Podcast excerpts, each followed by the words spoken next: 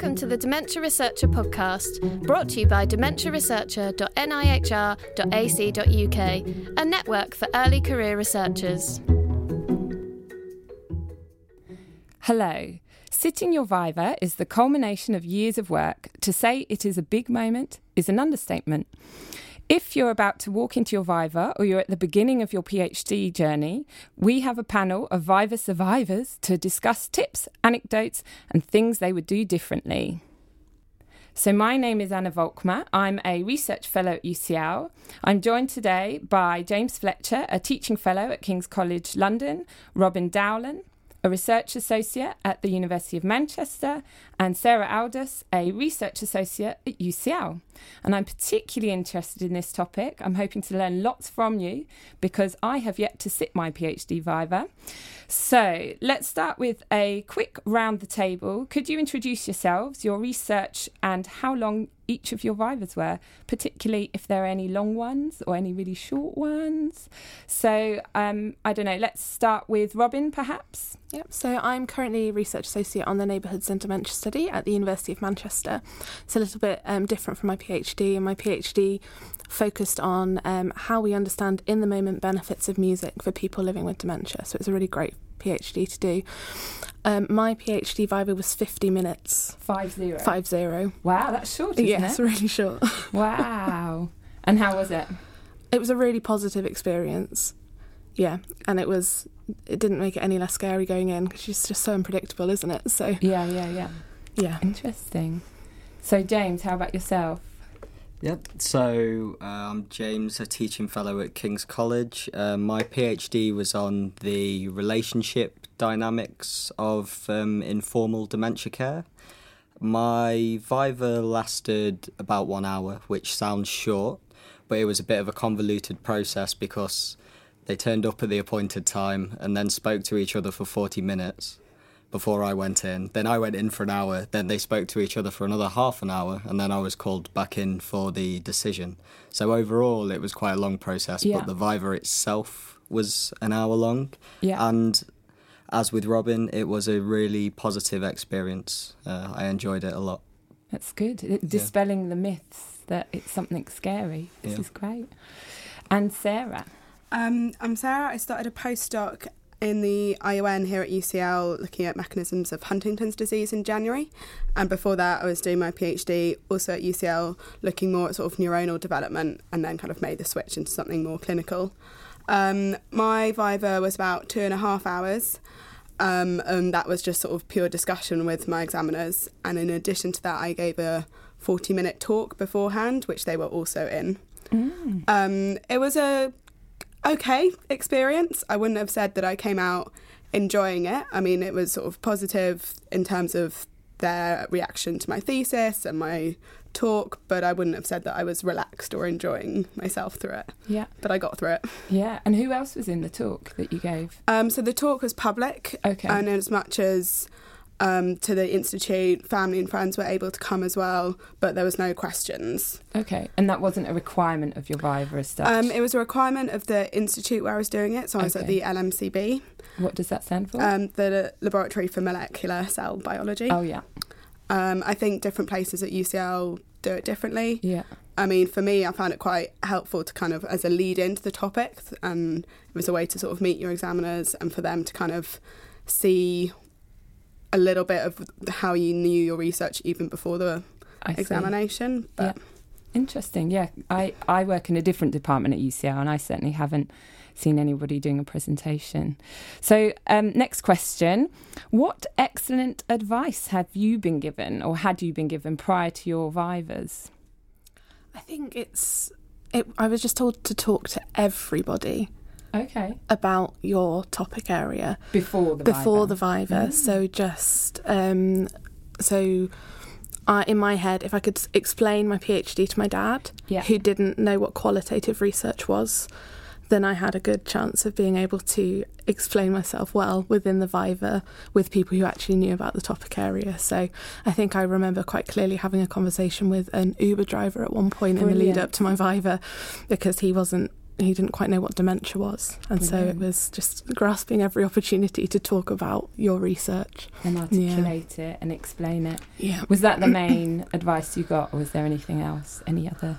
Um, I think so, and I think it was really helpful to have a mock Viva as well, just to get yourself used to that anxiety state. I think just being in a room with two people asking you quite intense questions, even if it's not reflective of how your actual Viva will will play out. I think Mhm. it's just having that moment to to sit beforehand with someone, to go into a room you're unfamiliar with, and then to have because my mock Viva was two and a half hours. Oh wow! So the contract. And who was Yeah. it with? Um, so it was with two of my supervisors, one of whom was my lead supervisor, and then someone else who was at a different university. So we went to the different university to do the mock Viva Right. to really put me on edge. Or was that purposeful to get I you out of your comfort zone? Yeah, okay. yeah.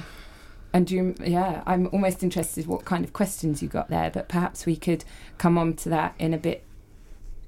So perhaps we could ask James, um, any or or um, Sarah, any of the advice that you'd been given.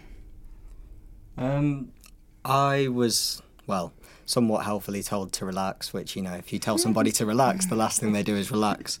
Um, Just like before this podcast. exactly. Yeah. but something uh, I didn't really appreciate beforehand was that it was more of a discussion than a test. I think that people probably think that it's a bit of an interview scenario where you're simply grilled and it's much more of a conversation and a back and forth. a bit like an upgrade Viva as well. Yeah, more like that. I think this idea that you will be asked a series of very difficult questions is not necessarily how it will be. There were there were moments when I perhaps didn't speak in my viva for several minutes because my two examiners would discuss and then I'd say something. So it was much more of a normal conversation than two people asking questions and one person responding to questions. Right. So kind of intellectual debate. Yeah. Great. So, um, any Sarah, any tips and hints, any advice you were given beforehand? I mean, I guess it's similar to what James was saying, but it's to remember that when you do go into that room, like you are with people who are so interested in your research, they wouldn't have accepted to be examiners if they weren't interested, and it is your opportunity to talk about it with an engaged and interested audience. Again, similar to what Robin was saying, you're never going to have this opportunity to talk about your work with people so interested. You know, you might be able to bore your friends with it, but these people actually are interested in what you're going to say. And I think I was also told, you know, to remember all the positive aspects that you've done and accomplished and found during the PhD. Because my Viva was quite close to writing my thesis. So I sort of got in a bit of a writing, I guess, tunnel where you just sort of, it's hard to step back and see actually what an achievement it is. And to remember that going into the Viva, I think is quite useful. That's a really good tip to remember how far you've come Yeah. before you head into that final Viva. So, did you board? You said you bored friends with it also. Yeah, I mean, I was fortunate enough, like when I was doing my PhD, my flatmates, we were all doing PhDs. Okay. So we practiced each other's talks, like talked about each other's research, read bits of the thesis. So yeah, that's a was a lot of fantastic. support and teamwork. Yeah, fantastic resource, actually, isn't it? I was going to ask you how you each prepared for your Vivas. Is there anything we haven't kind of covered? Well, I'd, I'd come across Viva cards. I didn't Ah. buy them myself, but I know a lot of people sort of circulate them. One person tends to buy them and then lends them out to people. I didn't buy them, but I kind of created my own. So the University of Manchester had some pretty standardised questions, Okay. um, sort of because you know you're going to get a question about summarise your thesis. You know you're going to get one along the lines of what's your contribution to knowledge, and so just having those written down on a card, and then um, whoever you're with, I would just carry them with me everywhere and just say pick a card, any card, and just have that sort of on the spot. And I sort of split them into um, the different sort of introduction lit review methods, findings, discussion sort of questions. So I might have a day where I really didn't want to talk about analysis, so I chose literature review questions and things like that. So yeah, they were really helpful and well helped me to talk about my research when people maybe didn't know what questions to ask. That's really interesting. Yeah. And I can imagine that actually. I was just thinking you could come up with lots of categories, couldn't you? Like, what are the implications categories and uh, pick apart your methods categories, which I'm assuming kind of happened in some of your vivas. Yeah, definitely. I mean, I think there are lots of resources like unis and like just sort of websites that go give you the kind of typical Viva questions, and they're useful to go through. They might not all be exactly pertinent to your research, but it's good and it gets your brain thinking about it in that way. I mean, I definitely prepared for questions about stats because I knew that that was an area I wasn't so confident with and things like that. So I didn't use cards or prepare questions because I thought it was quite difficult to envisage what questions they were going to ask because obviously a PhD is such an individual thing that there's a general overview of what the questions will be like. There's, I've heard there's a general format whereby you get the easy, broad intro question. The methods is particularly difficult, but in terms of specifics, I think that's quite challenging. One thing I did do to prepare, which was a bit sneaky, was to speak to people who I knew who worked with my examiners about what they would think about certain ideas and the kind of questions that they were likely to ask. Absolutely. Yeah, I did that You too. all did that. Well, Yeah. I, I contact I, I knew someone who had my examiner as an external examiner as Right. well. So she sent me her thesis, told me about her Viva experience. And that was really helpful because you just kind of get to know that person sort of indirectly, but also I went to see this my examiner speak as well. And I think that was really great because you could see what their interests were and how that related to your my thesis. Yeah. Is that what led you to then choose that person as an examiner? How did you choose your examiners? Um, so I had a list of Right. potential people, and it took a good few months to decide who would be most appropriate. Um, I think it was about choosing someone who would be really interested in the work, but also someone who wasn't too close to it, that they might pick it apart to an extent that would be would add a lot of pressure. And so, yeah, it was picking someone who was in the area of arts and dementia, but wasn't necessarily in the area of music and dementia. So an empathic, interested listener. Yeah, definitely. examiner. Yeah, yeah, and find. I think you you find out who these people are by seeing them talk or finding out through other people. I know people who were supervised by her and things like that. So, yeah. And you didn't just blind approach, as in, did you email them or how, how did that go? Um, my main supervisor emailed them and sent a copy of my literature review that I'd published. So we'd met before, informally, but it was sort of like a, a formal introduction. Yeah. Hmm. I um I think that's a really important decision. That maybe I don't know if people always think about that enough, but picking your examiners is very important. It will obviously have a big impact, and also certain examiners have reputations. So I knew in my field people who had worse reputations than the people I chose. But also for me, the the uh, decision wasn't that difficult because I think I simply picked the people who I referenced most who were alive. So those two criteria sort of covered it. yes, yeah. alive helps. Yes. I can see that. Although dead might be a bit easier. That's brilliant. Um, yeah, I I had quite a niche field because I was looking at a particular post-translational modification, and the field of that was quite niche, and especially in the UK. So I sort of had a limited choice for one examiner, and then for the other one, who was actually my internal UCL examiner, yeah, it was just sort of people that I'd come across at conferences or that my boss knew and sort of recommended. But I also think some universities do it slightly differently because with UCL, it sort of, in theory, is meant to be your boss's decision. Obviously, they discuss it with you, and they're the ones that contact the examiners. You're not actually meant to have sort of formal contact with them during the process, but I think you know informal meetings at conferences. Obviously, no one's going to call you up on that. Yeah. It's tricky if you're in a niche area, though, isn't it? I can see that. I think you there's only a finite number of people, and thus the likelihood of you being known to them or them known to you, Yeah. and maybe. I mean, I think it's fine to be known to each other. It's just Yeah. like during the process of right, you are now our examiner. You're not meant to like discuss stuff. Yeah, yeah, yeah.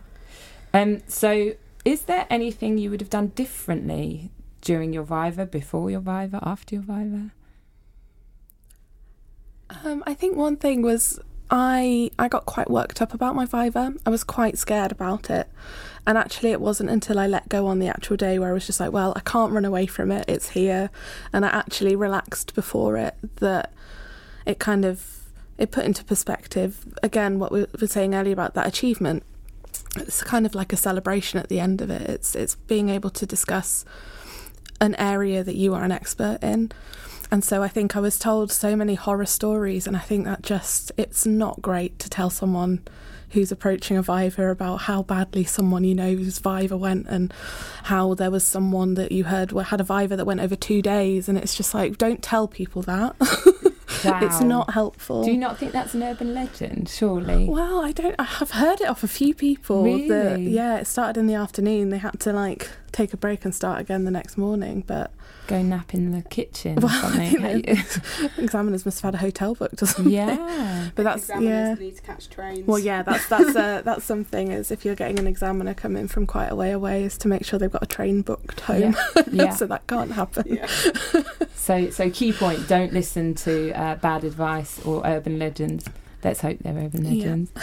and so, essentially, though, you're saying you just w- would try not to get as worked up, I think so, and I think it was, but I don't think that was just me. right? I think that was everyone around me. So I think you Yeah. have to kind of put put the well, just block it all out really, um, unless someone is actually giving you practical, hands-on, helpful Mm. advice. Mm, easier said than done. Well, I know. though, isn't it? Yeah. Yeah, I think sort of related to that was I probably wouldn't have got into the office the two days before because not in terms of people telling you horror stories, but people were very sincere and sympathetic, but they almost treat you like you're sort of recently bereaved. So you get all of these, you know, hand on shoulder, how are you feeling? It's going to be fine. I, like, I know it's going to be fine, but when you keep telling me it's going to be fine, it make it implies that it might not.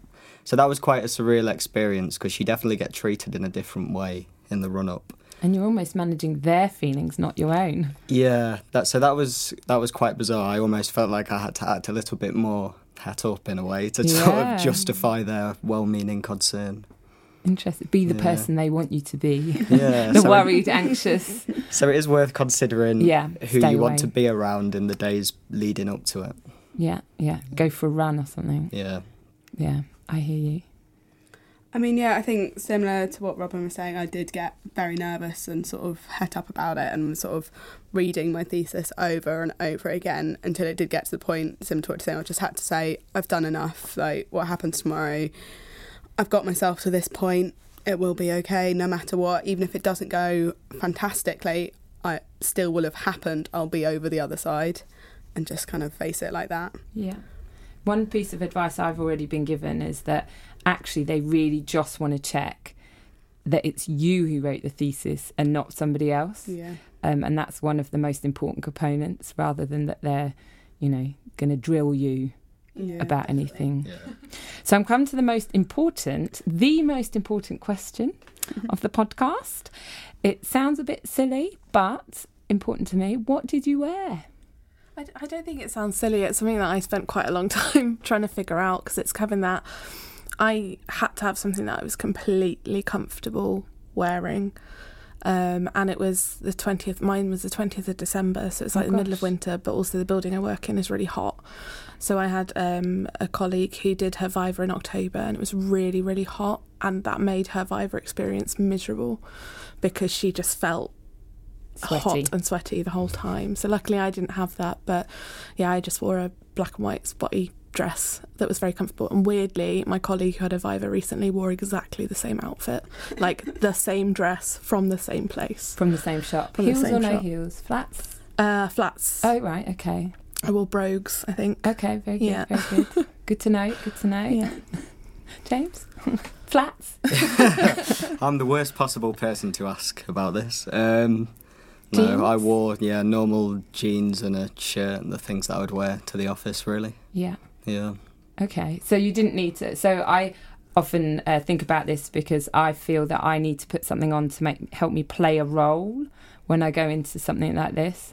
But um, I don't think that everyone needs that. I, I, appreciate that. Certainly, if I'm giving a big talk, then I might put on a jacket. But I don't know if I almost wanted to make it more formal than it needed to be. Yeah. Um, so there's a, there's also that side of it. There's probably a trade off in which you want to look legitimate, but you also don't want to make things overly cold and formal. Yeah. No, I completely understand. Yeah, I think you just have to have that balance of something you feel comfortable, but also something that makes you feel like, okay, maybe either it's just another day or no, I can take this a bit more seriously. I mean, I just upgraded my jeans to slightly fancier trousers. Yeah. But so I felt a bit like, okay, it's a slightly special day, but I'm still comfortable in my clothes. I still feel like I'm wearing stuff that I would wear. Yeah. I didn't want to sort of wear something that felt made me feel odd. Yeah, yeah. I spoke to a girl recently. She was saying that she bought herself a pair of sequined super high stilettos for her um, and I The just pain. couldn't. That's what I envisaged. The absolute pain. I'm yeah. I I I'm really pleased to hear that as a summary is going with something that is comfortable, but you know makes you feel like you're conveying the right image. Um, so, last of all, probably most important, really, did you all enjoy your Viva? And if you ha- have any final kind of top tips for listeners, that would be really helpful. Yeah, so I would say that my Viva was um, a, po- a really, really positive experience. I was very lucky to have the examiners that I had, and they, it was all about building me up and giving me the the opportunity to really showcase my work within that 50 minutes, which I I thought was halfway through, but actually it was just like, yeah, we're done, we're done here. Um, the only thing that um, would have made my experience more positive would, would have been the setup of the room. And I think it's small things like that that you really need to think about before you go into your Viva. It's about having the most comfortable space you can have. So the what I had was a a long conference table, and I was sat at the head of the table, and my two examiners were sat to my right and to my left, and my supervisor was sat at the other end of the, the table. And so it was really bad because I had to keep looking left, right. I couldn't just talk. So I'd say get to know the space that you're going to be doing your Viva Yeah. in and make sure if you have any requests, like you can ask to sit in a certain place, you can ask for your main supervisor to be in there, you can ask for them not to be in there. It's just Yeah. about creating a space for you to shine and to showcase your research in a really mm. positive light. Yeah. Sounds like a legal hearing. Yeah. That's what I envisaged from like TV, like one side of the table, the other side of the table. Oh gosh. yeah. Yeah. Okay. Um, I'd just reiterate really that you should at least try to enjoy it. Maybe you can't, but at least go in with that mentality because when's the next time that two experts in your field are going to engage so deeply with all of your work? Um, and that is a bit of a privilege, and it should be quite an intellectually stimulating experience. So you'll inevitably be a little bit nervous, but also if you try and think of it in those terms, then it might help you to enjoy it. That's lovely. That's good. I'm feeling more confident already.